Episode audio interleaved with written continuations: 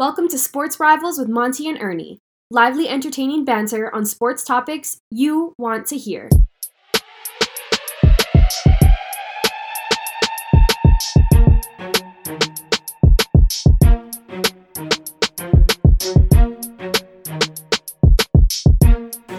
All right, everyone, wherever you are and however you may be listening, welcome to another edition of the Sports Rivals as we head into our third show of the season three. The Sports Rivals are ready to roll. So for Ernie, I'm Monty, and we are ready. Ernie, Nope. NFL Super Wild Card Weekend. Somehow, we're going to get into it a little bit more in detail in a little bit. But somehow, when the Rams aren't playing and the Steelers aren't playing, eh, there's just not that much interest coming from my household uh, in these playoffs. But there's been some riveting moments so far, some shocking results, uh, or some shocking comebacks that we'll dive into. But we wanted to start a little bit talking a little bit of Hawaii sports, specifically at first the University of Hawaii. Uh, it was a quite a a momentous occasion this week at the Stan Sheriff Arena when the UH volleyball team unveiled their banner representing their back to back national championship. They have essentially the whole team back, so going for a three-peat is something that's a real possibility.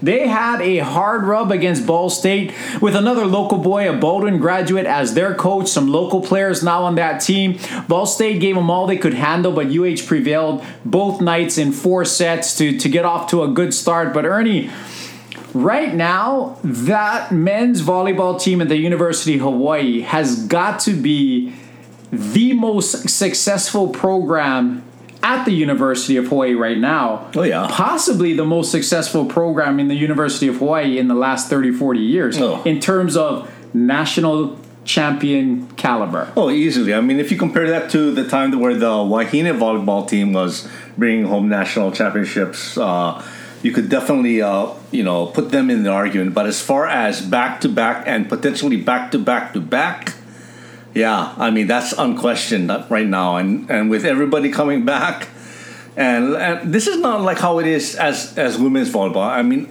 Uh, I don't want to bring down the men's division because women's volleyball there are like 400 teams. In the men's division there are like 40. Yeah, if that, Yeah. if that. So there, there is a difference now Right. because Title IX, for all of its benefits, one of the casualties has been men's volleyball. Right. Um, because more and more and more colleges has just done away with men's volleyball because it's really hard to sustain when you have only four scholarships for an entire roster of players. So you're absolutely right there. But I'm sitting at the Stan Sheriff last night at the UH basketball game, looking at those two men's banners, and then to my left, I'm looking up at the banners for the Wahine, their national championships. But their national championships were 79, 82, 83, Mm-hmm. Right. 87. It's been a long, Long time. time. since the Wahine have been nationally relevant. Um, ever since Title IX and the ability for all of these national uh, colleges to funnel money into women's volleyball, it's been a challenge because we can't keep our best volleyball players home anymore. We used to have, in our days when we were in school, it was the Tony Nishidas and it was the Jocelyn Robbins and Right. um, and and those local, all the best local girls stayed here, and then you would bring in a Deitre Collins or a T. T. Williams. Williams, Right. you know, so we're dating ourselves, rolling off those names there that we went to school with at UH at the same time. But it's been a while, you know, so hopefully Robin Amo can get that back. But I have my doubts. I mean, it is a challenge right now to compete with the. Because look at the University of Texas, who won the national championship this year. They have three local girls on their team. Oh, yeah. They have Jocelyn's daughter, uh, Kaylee, is there. They have the Player of the Year out of Kamehameha uh, last year. That's there as well. And then the Ilani Setter uh, was there. So you have three local girls leading Texas to a national championship. What if they stayed home? What could that be for Hawaii? So, but again, congratulations to the to the men's volleyball. They really need to do well because the University of Hawaii, we talked about this last week, is counting on that revenue from big crowds at men's volleyball to help uh, finance the program. So I just mentioned that Ernie. I was last night. I was at the game. Not only me, it's fun to see Kule Agbayani in the front seat with her significant other in those black high high uh, high budget seats there right there on the court. I saw Alan Mia with the rest of the press gang there. Um, and again, they are the leaders of the Hawaii Sports Radio Network, of which Ernie and I are, are a part of. But the men's program off to a great start. Beat Long Beach State last night in a game that just seemed to last forever. So many fouls, high intensity. I thought the University of Hawaii should have beat them a little bit more handily, considering the fact that with all the bad weather in in California, Long Beach State's Wednesday game that pushed back to Thursday, mm-hmm. they were supposed to fly in Friday. Their flight gets pushed back. They didn't arrive until four o'clock in the morning Saturday, the day of the game, and they had to play that night. So you can imagine wow. that's really, really difficult. Oh, yeah. Those of you that fly to Hawaii or Hawaii people flying to the mainland, when you take that red eye flight and then expected to play a competitive, high intensity basketball game, I thought they showed themselves really, really well. UH pulls it off. They're now 13 and 4 on the year, 4 and 1 in conference. They are tied for second. Uh, Irvine and Santa Barbara are off to undefeated starts in the conference, but Looks like men's basketball is going to be right there. And again, same like volleyball, we need big crowds. There are 4,200 people there last night. We got to get that to 65, 75, 8,500. The only way that happens, they got to keep winning. Yeah, they got to keep winning. I think, but I think they got to keep winning, and they got to. To me, in my opinion, this team has to make it to uh, postseason tournament and at least pass the first whether it be you know the NIT or the NCAA. If it's the NIT, they're gonna have to show well. If it's the NCAA, at least put a good showing on top of it. Hawaii fans are fair weather. I hate to say it, Hawaii fans are fair weather fans. Yeah, there are a core group of fans, right. you know, those older people that are always going to be there. But you're right, the majority of people chase winners, and we love being in a in a in a winning environment. Yeah, and it's not just the winning of that. It's it's it's the, it's it's coming off the season partner. I remember going to packed UH stadiums, you know, where the team wasn't as good as the previous year, but because of the success of the prior year, it was packed. Same thing for basketball. Mm-hmm. I remember going to basketball games when it was uh, uh, Alika Smith, Alika Smith and AC Carter. Exactly. It was ten thousand people almost every single game. Yeah, I remember going to the last to the WAC uh, playoffs in Vegas and Hawaii fans traveled, man, over there. I mean, that that stadium was rocking. Although they, I, I you know, the UH felt that it, it was, uh, you know, a very very committed crowd. But I can't remember a crowd like that in the last 20 years. Yeah, it's been it's it's been a while. So, great start for the men's basketball program. We have the prohibitive favorite to be the three-time national champion in volleyball. We need them to really have good successful seasons and the people of Hawaii to get out there and support your Rainbow Warrior programs, even the women because every time you show up and buy a ticket, you're helping the UH program prosper, especially as we go through this transition here with football. So, Ernie, the other thing that came out this week that I want to spend a little bit of time on, I know Kule and Allen uh, really hit hard on this when it first came out, but there are a couple of legislators, again, mm-hmm. that are asking for a consideration of gambling in the state of Hawaii. Now, not full gambling. and I think they, they realize that that has constantly been shot down.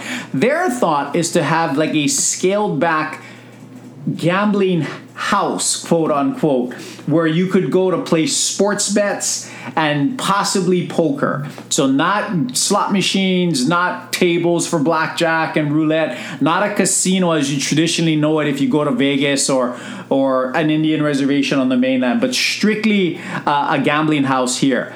That has never been successful before, but let's spend a couple of minutes about do you think that this has a chance of passing? Uh, in some form or fashion, I would say yes, uh, not immediately. Again, I think one of the reasons, and, and Hawaii is one of those, we're a very liberal state. We don't follow other liberal states who have, uh, you know, allowed gambling. I think we're one of two states, us and Utah, that don't have some type of form of gambling, whether it be legalized gambling or some type of lottery out there. uh, which means that there are underlying reasons why we don't have it. Uh, and the number one, and as much as you hate to, s- uh, uh, uh, you think uh, criminal activity doesn't lead to other mischievous activity, it does. And I think that's one of the big reasons why there are uh, opponents ra- rather than proponents for legalized gambling. But in a form of like a lottery, I would say yes. To me, the online part is very it's very up in the air because you have sites like FanDuel, you have other sites like uh, DraftKings yeah, and- a lot, and that kind of muddies the water. So I don't see why uh, if you're going to do that, those other established uh, online betting. They're gonna clean house. I mean, to me, you're not gonna make. So then you're only gonna allow poker. Ah, that's to me, it, it doesn't work. They're, they gotta find, they gotta really dig down deep and go fine line on top of this before I can think that this has any chance to pass. Yeah, so this has nothing to do with the lottery, although I would be a complete proponent of the lottery. I mean, I think. How many Hawaii people, when you're on the mainland, buy a lottery ticket or two? Yeah. I mean, and, and you're right. We're one of only two states. The other state is Alabama. Even Utah Oh. is now having having Really? the lobby participation. But I think you can generate money to for good, positive reasons. So I think one of the, one of the reasons some of the you know opponents of this is that gambling leads to irresponsible behavior Yeah. and maybe maybe some worse activities. So Yeah. you can funnel some of that income into preventative things uh, in, in that regard. But I think having a lottery is it just makes sense when you're one of only two of the 50 uh, states to not have it. Now, in this particular case, I mean, Ernie, let's let's be real. I mean, we we went to UH, and one of the things that I used to do when I was at UH would be waking up at five o'clock in the morning and calling the runners and placing bets, you know, for games, or or calling Hawaii Sports Y HSW for those of you that can remember that. One of our local sportscaster was the voice of that when we were in college, uh, getting their picks, getting their predictions football and sports betting in Hawaii is huge business. Rampant. Rapid business right now. And and I think one of the problems, like it or not, I think one of the problems is that those that are running those operations now have some power and, and they have some say. And I, and I think they are, of course, in no way, shape, or form interested in having some form of legalized sports Right. betting. So I think that's one problem. The other lobby that has strong uh, opposition to this is Sam Boyd and those people in Las Vegas oh, yeah. who have zero interest in helping Hawaii take keep Vegas from being that ninth island where Exactly. all of the Hawaii people go there to spend their money and to gamble. They don't want anything to happen here locally. So you have these outside forces that have vested interests in preventing this from happening. And you have the few people that are are real are going to be anti anything that could possibly lead to anything negative. So you're going to have that. But I believe the forces coming from internal, from let's just say, um, creative sources locally, Manapua money. Yes, as, as well as well as the lobby coming from places like Las Vegas. I think that's the real reason why this is really really difficult Yeah. to get legalized. But it does it financially it makes no sense for us not to do it because as those of us know that bet illegally growing up, not anymore, not anymore, but before. Locally, you bet six five. Yes. So you're you're you're at uh, you know when you buy it in Vegas or these places, you're betting 11-10. Yeah. So it is you're preventing excessive losses by having to front your money in these kinds of places. The other thing that happened, and I saw this happen to friends of mine, is in Hawaii when you're betting through these houses, you don't have to front the money. So you have some Right. people that'll lose and be like, "Oh my gosh, I can't cover this." So And they double chase. up, and then they double up, Right. and then by the end of Monday, when they've lost four games in a row, now they on the owe Hawaii 20, 30,000. they go into hiding, and they're in. You know, they got to go into hiding because uh, there's going to be a price to pay, and I don't mean financially. You know, so there's actually safety reasons that prevent you from doing that when you have to front the money to place a bet. So, I mean, this is just an interesting topic. Like anything else in Hawaii, this has been talked about since we were kids, probably. It still hasn't happened. I think it should happen. I have my doubts that it will. Yeah, I mean, and going back to the lottery, I mean, how many people have gone to like graduation parties and they did the, the 50 50 raffle? Half goes to the graduate, half goes to winning the pot. I mean, that's money's being exchanged there, people. I mean, that's or every golf tournament yeah. does the exact same yeah, thing. That's or every a, fundraising. To event. me, that's a very fine line in regards to gambling in as, as it pertains to like the lottery, because then you're you're placing odds on top of that. So to me, that part should happen. Uh, like you said, the powers that be probably preventing it. I think if it does happen, I think it's going to be where it's going to go to the courts, and the courts are going to decide. And if it does go to the courts, gambling will happen. All right, so Hawaii fans, let us know what you think. I mean, do you support having legalized gambling in some form? Do you support a lottery? Just let us know on social media at Sports Rivals Podcast on IG and Facebook, Sports Rivals Pod on Twitter. We'd be excited to hear what your input is. I think most sports fans on Hawaii are going to agree with Ernie and I that it should happen in some way, shape, or form. But I'm also interested in the contrary. For somebody who has a reason why it shouldn't happen, let us know. We can dialogue a little bit. But Ernie, let's transition. That was about as much political talk as we can get. Again, that's Ernie. I'm Monty. We are the Sports Rivals, Season 3 NFL football. Let's talk playoffs because we have to. I mean, we okay. do have to talk. Saturday games, San Francisco struggled 17 16 at halftime, losing to Seattle, explode in the second half, and wallop the Seahawks. Not a real surprise there. Your Super Bowl pick there. But I think the big story of day one was the Jacksonville Jaguars and Los Angeles Chargers. By the time I turned on the game, it was 17 0. I kept watching. I could not believe five turnovers in the first half, four interceptions by Trevor Lawrence. It's 27 to 0. They score right before the half, and lo and behold, on a last second field goal, the Jaguars defeat the Chargers 31 30. Your thoughts on that comeback and what that means for both teams? I, I, I mean, this was one of the ones that I thought Jackson would actually pull out, but not in this not in this form or fashion. When I was, I mean, I thought it was a tremendous comeback going into the fourth quarter when the Chargers were leading thirty to twenty. So okay, this is a good showing. You know, if not for the turnovers, not uh, whatnot. I have my justification for actually telling you guys that I thought Jacksonville should win this game. But boy, that last field goal was like, wow. And again, I always had this with with the Chargers. They find the Chargers are a very good team. Ekeler is an excellent running back.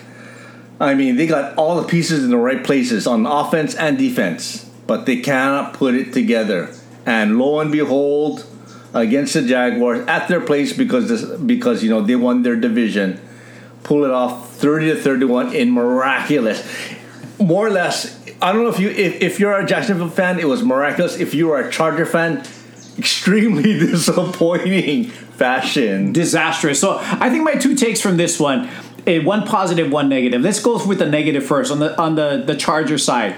I think Brandon Staley was taking a lot of heat coming into this game because Mike Williams, as you know, fractured his back in a game last week. He was going to miss probably all of the playoffs in a meaningless game. So the fact that they were playing starters last week against Denver in a game that didn't mean anything yeah. already had Brandon Staley being questioned. Now, I'm not saying that yesterday was his fault because he's a defensive coach. That defense had five turnovers. They took the ball away five times. Offensively, they didn't turn the ball over at all. Yet somehow, Jacksonville was able to come back. I honestly think that Brandon Staley is going to be in some trouble. Yeah, me too. Uh, I, I, think that there's a there's an expectation that they should be better than they are. I think the fact that he he screwed up in many people's opinion, playing his starters against that Denver, losing a key component in Mike Williams, hurt him, and then just the embarrassment of being up 27-0 and losing, I think, is a problem. And I was just turning, telling Ernie this off the air. Speaking about legalized gambling, there was a gentleman when the game went to 27 0 yesterday. He put on the money line $1.4 million on the Chargers to win the game. So, those of you that don't know what that means, all the Chargers had to do was win, and he would win this bet. The key part is he put $1.4 million down to win $11,000. I don't understand the logic in risking 1.4 million to win 11,000. That makes absolutely no sense to me. Your return on investment is less than 1%. Yeah. That's Lo and behold, an ego bet. he lost 1.4 million dollars. So if he has his way or she has their way, Brandon Staley's going to be out as coach of the Chargers. I mean, that's just crazy. That is, that that's is. just crazy. Now, on the positive side, I think Trevor Lawrence.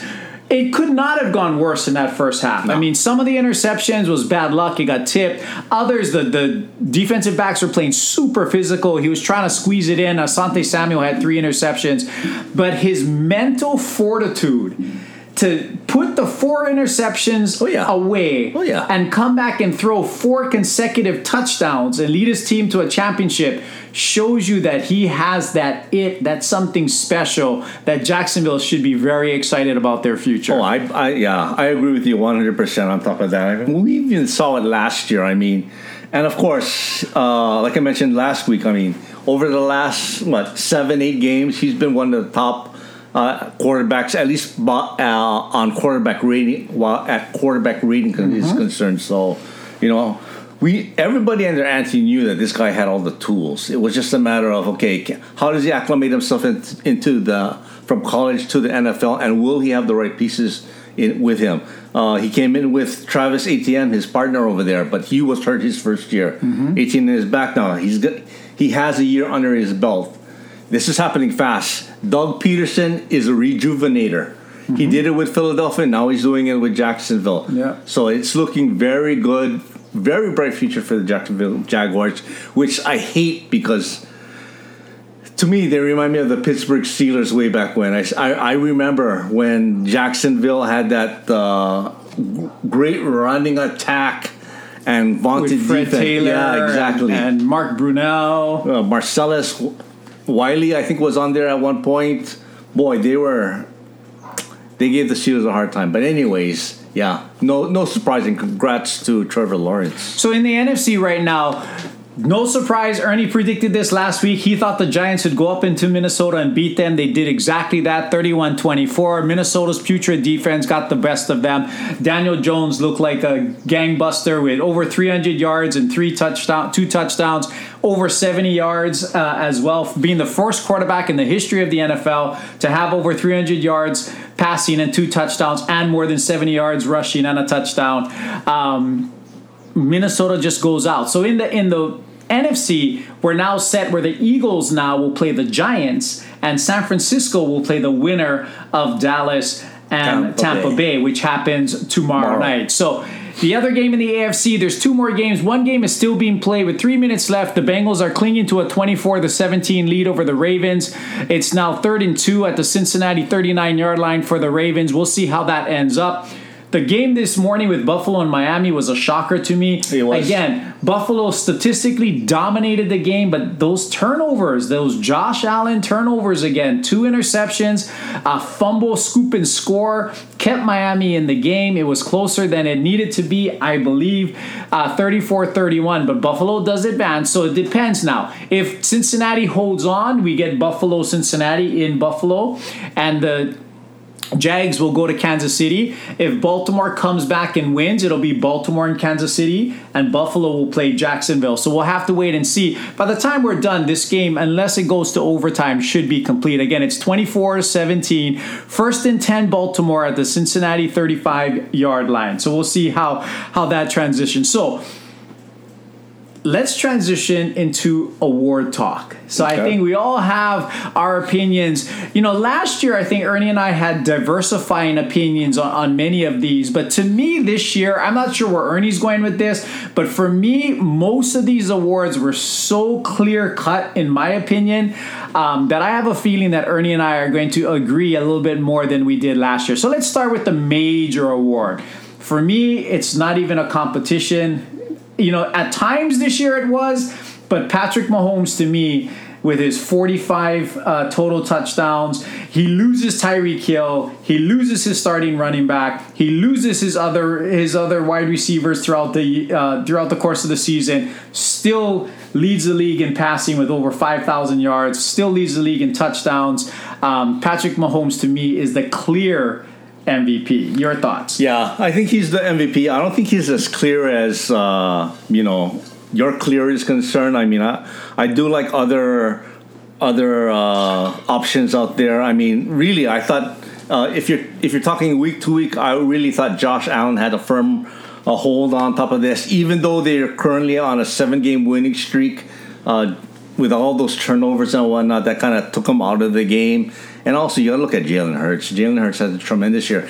Now he did have ho hum numbers in regards to the passing game, but boy, did his legs produce. Yep. Total so, touchdowns. He had 37, 38 yeah, total touchdowns so, with so, 15 so rushing touchdowns. I, so I will, I, I, I, I will have to agree with you. Just uh, the sheer numbers, like you said, of his touchdowns over 5,000 yards, and just the record itself. I mean, that's that's MVP caliber. Caliber Mahomes, in my opinion, wins the MVP. Yeah, I think he's going to be unanimous, but I could be wrong. I think Jalen Hurts, like the AP All Pro team, Mahomes had 49 out of 50. Jalen Hurts squeezed the other one. I think the MVP will be similar since it's the same people voting. So let's get into offensive and defensive players of the year. This is where we may have a little bit of a difference. Um, I'll go first because mine is more obvious. I think you probably are going to go in a different direction, but for the exact same reasons for MVP, I'm sticking with Patrick Mahomes as the offensive player of the year. Now, last year, I think we had a divergence. You had the MVP, and then offensive player of the year, you had Cooper Kupp, which I think was was relevant. He had an all time season, won the triple crown, most catches, most yards, most touchdowns.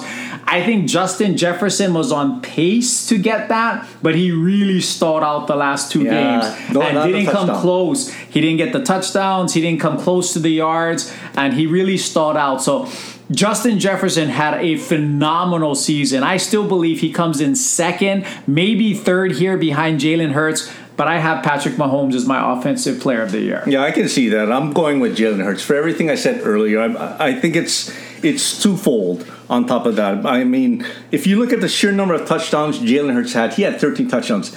There is only one running back, one running back who had more touchdowns than Jalen Hurts uh, number of first round uh, down rushing uh, that he picked up. He picked up 65. That puts him like in the top six or seven in regards to if you include him with all the running backs. Mm-hmm. So even though he had like again ho hum uh, passing numbers, that is not the scheme that the Philadelphia Eagles play.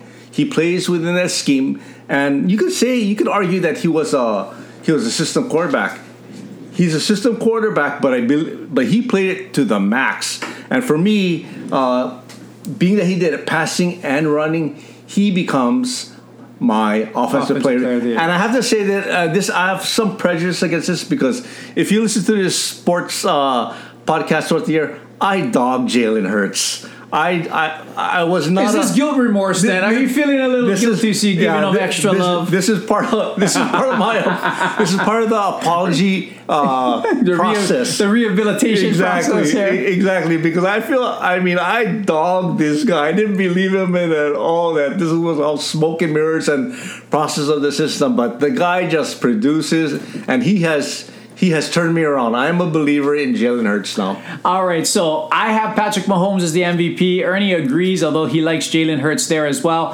I stick with Mahomes as the offensive player of the year. He goes with Jalen Hurts. I actually think Hurts will finish even lower in, in this regard because I think Justin Jefferson was spectacular. Tell me who your defensive player of the year. Gotta be Nick Bosa. I mean, I don't think it's close. 18 and a half sacks, two forced fumbles, you know in the most dominant yeah, defense. Exactly. I mean, he what he brings he he did what uh, T.J. Watt did last, last year. year. Yep. I mean, uh, if you wanted to contain him, then someone else was gonna eat. That's just the way. That's just the way it was. You know, something bad was gonna happen no matter what you did, and that's what Bosa brought, brought from the defensive standpoint this year. No, in my opinion, nobody was close. Yeah, I agree. I think Nick Bosa is going to win this, and I think he's going to win this going away. Whether it's unanimous or not, I, it remains to be seen. For me, the second place guy would be Chris Jones from Kansas City. 15 and a half sacks from a defensive tackle position. He's the really only constant on that defense. True defensive stud player on that team. He doesn't have a whole lot of protection around him.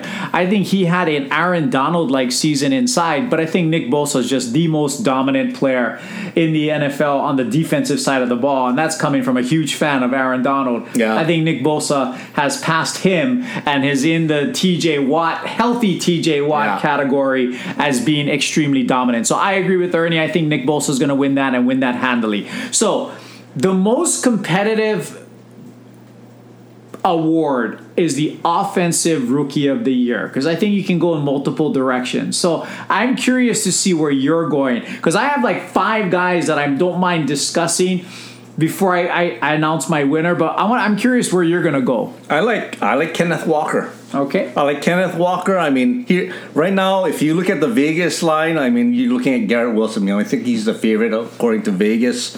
I mean, you could also go with Chris Olave from the New Orleans Saints, but for me, it's Kenneth Walker. The guy had over a thousand yards. If you compare that to what Wilson, uh, what uh, Wilson did, I mean, Wilson only had about less than hundred yards more than that.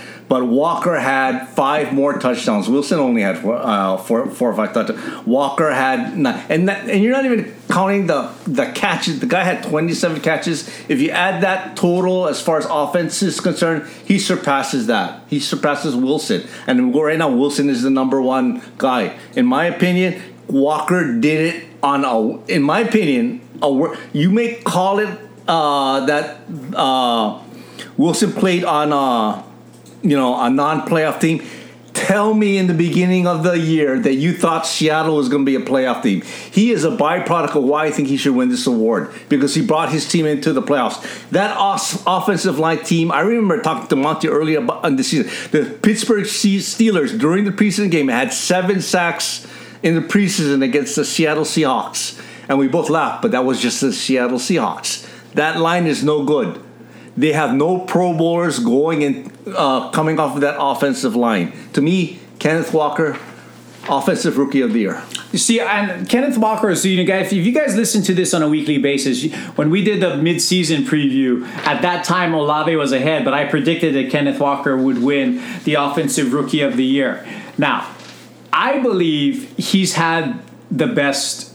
I I believe he is the best offensive rookie. I think over a thousand yards, ten touchdowns. I think he's going to be Marshawn Lynch like for Seattle over the next few years. However, I think Garrett Wilson's going to win the award. Um, now, whether he deserves it more than Kenneth Walker, again, it just remains to be seen. And how you take a look at things. I think Garrett Wilson played the whole year. Kenneth Walker didn't play the first couple of games because he was injured to start the year. Garrett uh, Garrett Wilson had only four touchdowns, so you know when you're a running back, you're going to usually be able to get more touchdowns. Um, but he had over 1,100 yards, and he was catching balls from gosh knows who: Joe Flacco, Zach Wilson, Mike White. He didn't really have a good quarterback, but he was the constant. No matter who was Agreed. throwing, Yeah. he was the constant there. But I love this class. In fact, as we when we talk about the defense, I believe this rookie class is going to be one of the best rookie classes in the last five to ten years. So on the offensive side, besides Kenneth Walker that we talked about and Garrett Wilson, you know, Olave had a great year. He Yeah. got banged up. Their quarterback situation was a mess. Dameon Pierce for the Texans had a good year as a running back. Christian Watson, Green Bay's run down the stretch, he was a huge part of that with with his touchdowns. Kenny Pickett. Kenny Pickett. I mean, Kenny Pickett down the stretch, you know, he was playing much better. And as a quarterback, I know, I, I- honestly, I, I don't think he's in the discussion for Offensive Rookie of the Year, but I think he'll be one of the most important players going forward Yeah. for the Steelers because I think he, you know, I'm a believer in Kenny Pickett. So I, I love this whole team. So I'll transition Yeah. to the defensive side where I think there are three studs, but there's no way you can't give it to Sauce Gardner as the defensive rookie of the year when he's a first team all pro. he's the number one vote getter in the entire league for all pro at cornerback. he was flat out brilliant. I mean, Yeah. one of the strongest rookie Yeah. cornerback seasons I can remember. I mean, Deion was a stud, but Deion was playing baseball when he was a rookie. Yeah. Um, phenomenal. Your thoughts on Sauce Gardner? Yeah, Sauce. I mean, he has he has the he has the I guess the the arrogance of Deion, and he backs it up with his play just as well. I mean, boy, when he came out and he and and he was uh, actually being criticized for uh, talking down because the guy would just bring it. And the guy would be jawing, jawing, jawing, and he was being criticized for that. But he backed it up week after week after week. So, I agree with you. Sauce Gardner is, if you if you if I would say between Nick Bosa and Sauce Gardner, those are the two most. Those are two the two biggest locks out of all the awards. Yeah, I, I, I, agree. I mean, I think the world of Sauce Gardner, I think you can see the value, the true value. One of the things that the Jets did this year was play really, really good defense. Most of those players were there before. The main addition was adding Sauce Gardner to that mix. And when you have a shutdown corner on one side, it allows you to be more aggressive with the blitz because you know he can lock down somebody. You can double up on the other side knowing he's going to lock down somebody. And you saw huge growth from people like Quinnen Williams as a, you know, a, a all pro now for the Jets inside. So Sauce Gardner was brilliant. But that being said, Aiden Hutchinson looks like he's a future Nick Bosa. I mean, they wear the same number, they play a similar type of game. He had nine and a half sacks, three interceptions, pass defense, forced fumbles. He came on strong down the stretch. Aiden Hutchinson was the real deal for a Detroit team that looks like they're going to be brilliant going forward. And then, of course, Tariq Woolen for Seattle led the NFL with six interceptions. Now, I don't know if he's going to continue that going forward. He was a later pick, um, but he shows a lot, a lot of gump. But just Hutchinson and Sauce Gardner alone look to be future All Pros for years to come. Oh yeah, oh yeah, oh yeah. I mean, uh, Hutchinson reminds me of T.J. Watt. You know, not the biggest, but the motor is relentless. Yeah. relentless. I mean, the guy doesn't give up. He's like the Bosas. I mean, as when the Bosas came in, their body types are very similar. They've continued to get bigger. Nick is the biggest. I don't know if Hutchinson's going to get that big, but he doesn't necessarily have to be Nick Bosa to be a stud. Um, I think Detroit's got something going on in, in, in Detroit, and I think he's part of it. Coach of the year, Ernie. What do you think?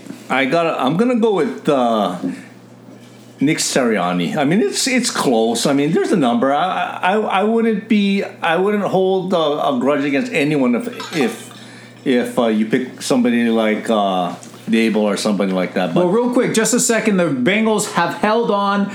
They survive fourth and 20 at the 27 yard line. The Bengals win 24 to 17. I had to let Ernie know that. Yeah, that's my Because su- it was about to screw up his closing thought if that didn't happen. yeah, that's my Super Bowl winner. There as you mu- go. As much as I hate Cincinnati, but anyways, yeah, I, I'm going to give it to, to Nick Sirianni. I mean, you're talking about a coach who, uh, in my opinion, uh, it's almost like how I I I didn't I disrespected Jalen Hurts. I mean, I I didn't think the Philadelphia Eagles. Uh, were going to be this dominant. I thought they were going to be good. I didn't think they'd be dominant the way they they were, and the way they were beating teams uh, earlier in the year were absolute domination. I think their points, the the point differential was like almost ten points per game in regards to uh, how they're dismantling other teams, and he did it both on offense and on defense. And again, uh, part of this is that he fit his scheme around Jalen Hurts. He made it work. Of course, the, his general manager was able to bring in the right parts. But then again, you're talking about someone who took over for Doug Pederson. Doug Pederson, who has turned around the, the Jacksonville Jaguars. That was a good coach, and he couldn't survive Philadelphia. So, in my opinion, Nick Sirianni, he deserves it this year. There's going to be a lot of. If you guys are listening in Philadelphia, you're loving Ernie because he's got them winning almost all the awards there. But I do agree that Nick Sirianni had a great year, and he's one of five coaches that I wanted to to, to kind of talk about. Um, my winner would be Brian Daboll. I mean, what he's done with the with the Giants and how he's done it and how he's improved um, Daniel Jones and made him relevant, I, I, think is just remarkable. So I, I would go with Brian Daboll over Nick Sirianni, but I totally get it at 14 and 3. They were a playoff team last year. They took the next step this year. He's a big part of it. So I do want to mention him. You mentioned Doug Pederson. I think he's done a, a great job. They got better as the season progressed. You can see his imprint on making, giving them confidence, and they win close games. So that's some coaching that's involved in there. Andy Reid. I think he gets shortchanged because one, he gets he has Patrick Mahomes, yeah. um, and they're always going to be winning. They're the they were the number they are the number one seed for the fifth consecutive season now, um, and you take it for granted a little bit, but part of that is coaching. Yeah, because he's won before Mahomes and he's winning now, and and part of the reason that Patrick Mahomes is the MVP is Andy Reid knows how to scheme it. Exactly. No matter who he loses, they became productive. So I wanted to give a shout out to him. And for you, Mike Tomlin, they were two and six. They looked completely out of it. And he found the way to get the Steelers to nine and eight and extend his record of never losing. I believe this is one of his two best coaching jobs ever. Um, there was another year where they were banged up, and he found a way to do the exact same thing. Yeah, three it's years ago. easier to win when everybody's healthy and you're loaded. This is great coaching to me when you can take a team that's depleted or young and out of it and find a way to keep them motivated to on the verge of getting into the playoffs. So I wanted to give a shout out to Mike Tomlin as well. I go Daboll, you go Sirianni. So a quick recap: MVP, Mahomes for both of us. Offensive Player of the Year, I've got Mahomes. Ernie's got Jalen Hurts. We both like Nick Bosa as, as DOP. Offensive Rookie of the Year, Garrett Wilson for me, Kenneth Walker for Ernie. That's going to be close. I believe Kenneth Walker is probably the best player. Um, defensive Rookie of the Year, Sauce Gardner Easy. is the truth. He's the real deal. And then Coach of the Year, Ernie goes Nick Sirianni. I go Brian Daboll. So again, hey, how about how about comeback? Comeback Player of the Year. I didn't even put that down, but who do you have for comeback Player of the Year? I'm going to go with Saquon. Saquon Barkley? Saquon Barkley, and that's why I didn't pick Daboll. They very good coach, but I think Saquon had a big part of that. I mean, as the Giants go, as Saquon goes, so do the Giants, and he had another big run today to seal it for the Giants. Yeah, I mean, I would agree. I mean, I think Saquon Barkley. I think the fact that he was out last year and he came back and had the season that he did, leading the NFC in rushing, I think he's a big part of that. So I would agree. I, I think Saquon Barkley is the easy comeback player of the year. I think that could be unanimous as well, depending on what you view as comeback player of the year. So Social media, Sports Rivals Podcast on IG and Facebook, Sports Rivals Pod on Twitter. Do you agree with our picks? Who do you think picks were better, Ernie's or mine? Do you have your own? Shout out to uh, anyone who's willing to put up what their awards are, and we can have some dialogue on there as well. So we're about ready to wrap up the show. We're going to give it to Ernie for his closing thought. But before Ernie, I don't want to spend a whole lot of time on it. We previewed it last week. We were hoping for a good game. It did not happen. Georgia destroyed TCU. Oh my goodness. 65 to 7. It really looked like the Sisters of the Poor playing against the number one team in the country. Georgia just flat out dominated. And I think that's kind of what we talked about. I think they were they were less than impressive against Ohio State. They learned their lesson, and I think Michigan was less than less than ready for TCU and uh, TCU advances. But when you have, we talked about this last week, if Georgia's playing at their peak, even if TCU's playing at their peak, they're going to get blown out. And Georgia was at their absolute peak. TCU wasn't. The result 65 7. Yeah, give Kirby Smart uh, all the credit in regards to this. His team did not let down. I thought Georgia was going to come in overconfident. I mean, on paper, it's not even close, folks. I mean, and Georgia proved it. Now, the are the are the Bulldogs that much better than the Horned Frogs? No. no. I mean, they're they are they are better than them, but I mean, in my opinion, TCU took a lot of gamble. I mean, I, I feel for Duggins. I mean, he tried his best. He did a little too much. Yeah, once it, it, started to snowball, well, yeah, and it, it, it, it started. Yeah, it started going downhill after that, and then Georgia just I mean, they had some spectacular.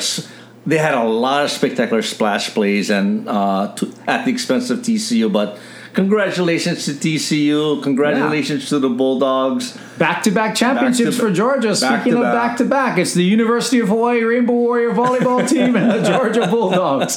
Um, but let's transition to this. Again, that's Ernie. I'm Monty. We are the Sports Rivals, proud participants and members of the Hawaii Sports Radio Network. We're going to talk a lot more NBA next week. NBA voting should be over by then. We'll have a pretty good indication of who's going to make the All Star team. We'll talk a lot more about that next week. But, Ernie, where are you going to go to discuss your closing thought? Okay, as far as my closing thought, I have, I'm I'm trying to find a way to cling on to the NFL football, being that my team is is no has has not made the playoffs this year. So, in doing that, I have to uh, I have to go based upon who is left in the uh, in the playoff games.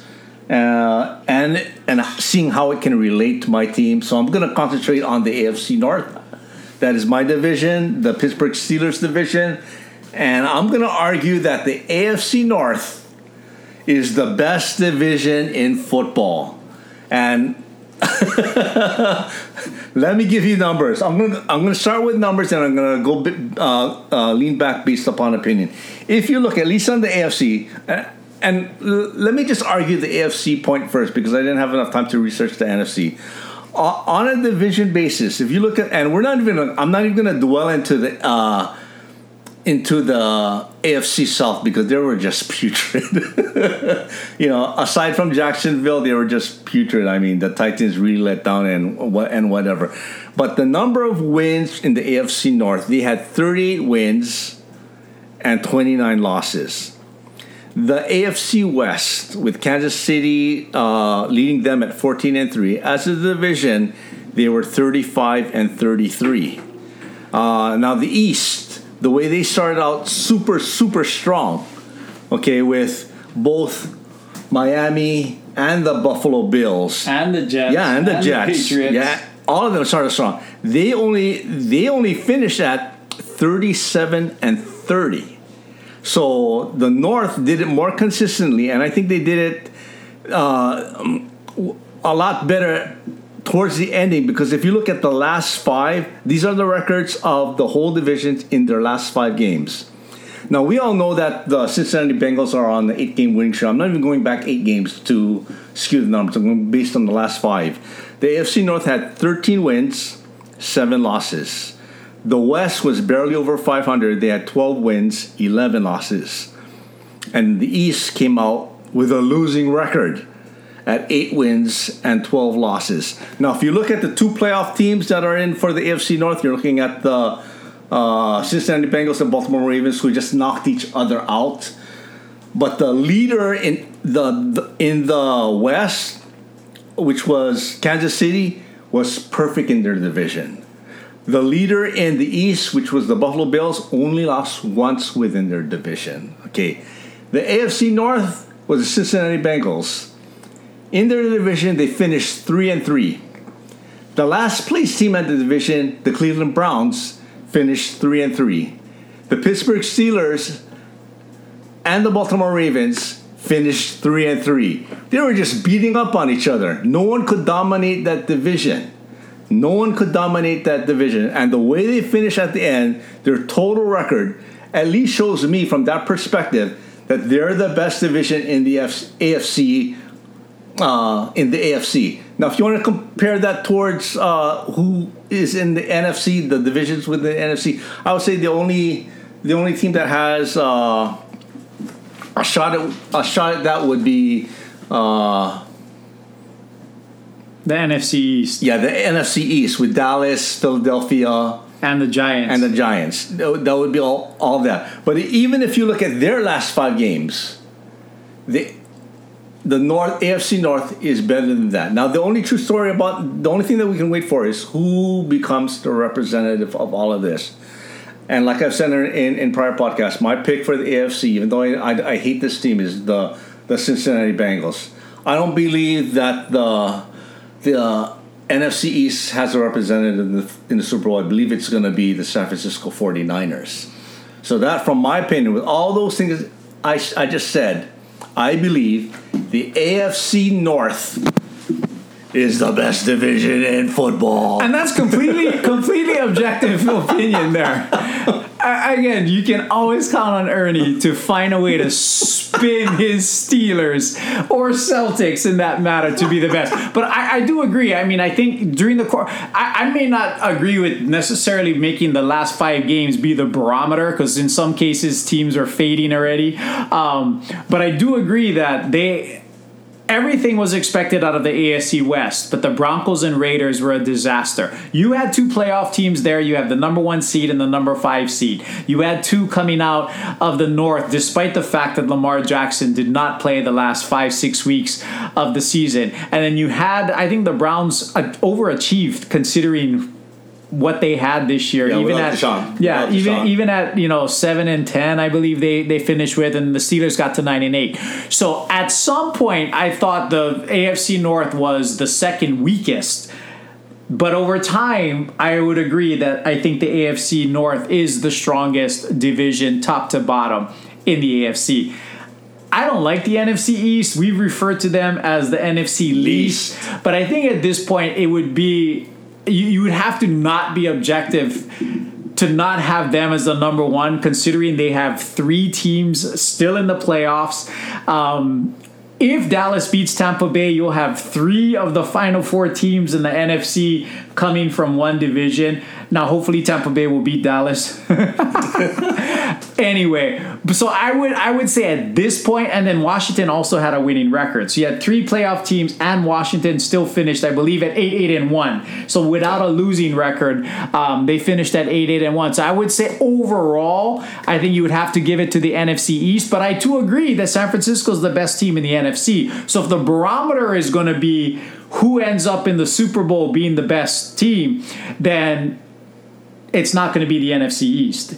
If the Bengals make it, and I still think they can, they're going to earn it because they're going to have to go to Buffalo and beat Buffalo and go to Kansas City and beat Kansas City. They did it last year, going to Tennessee and then Kansas City. They're going to have to earn it again this year.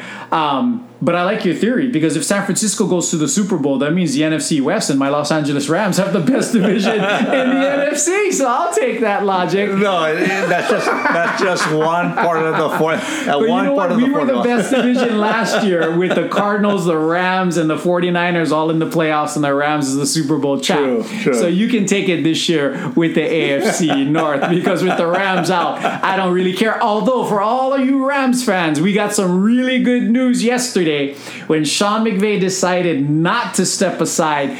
He will be back. So at this time next year, we'll be talking about the Los Angeles Rams run to a second Super Bowl in three years. Well, they, they can't they can't have as bad as uh, I mean, everything went wrong yeah. this year, and and they, they can't so be that as- can't happen again. Yeah, there's no way they're going to be that injured. Yeah, they, they can't. I mean, they definitely can't. So, again, gang, we are Ernie and Monty, the sports rivals. We're starting our third season, um, third year in providing these sports podcasts. We're excited to be a part of the Hawaii Sports Radio Network. A reminder that Kool-Aid and Allen on Wake Up in the Den every single morning from 8 a.m. till 9 a.m. on 760 a.m., 95.1 FM on your radio dial. Don't forget OIA Sports, Clippers basketball, Cowboys football. USC football when that's there as well. It is the fastest growing sports radio station in the state of Hawaii. Check them out on a daily basis. Ernie, got anything else you want to cover? I'm good. Happy Martin Luther King Day, everyone. And for the sports rivals, we're out. Thank you for joining us on the Sports Rivals podcast. Check us out on social media at Sports Rivals Podcast on Instagram and at Sports Rivals Pod on Twitter, where you can share topics you'd like to hear.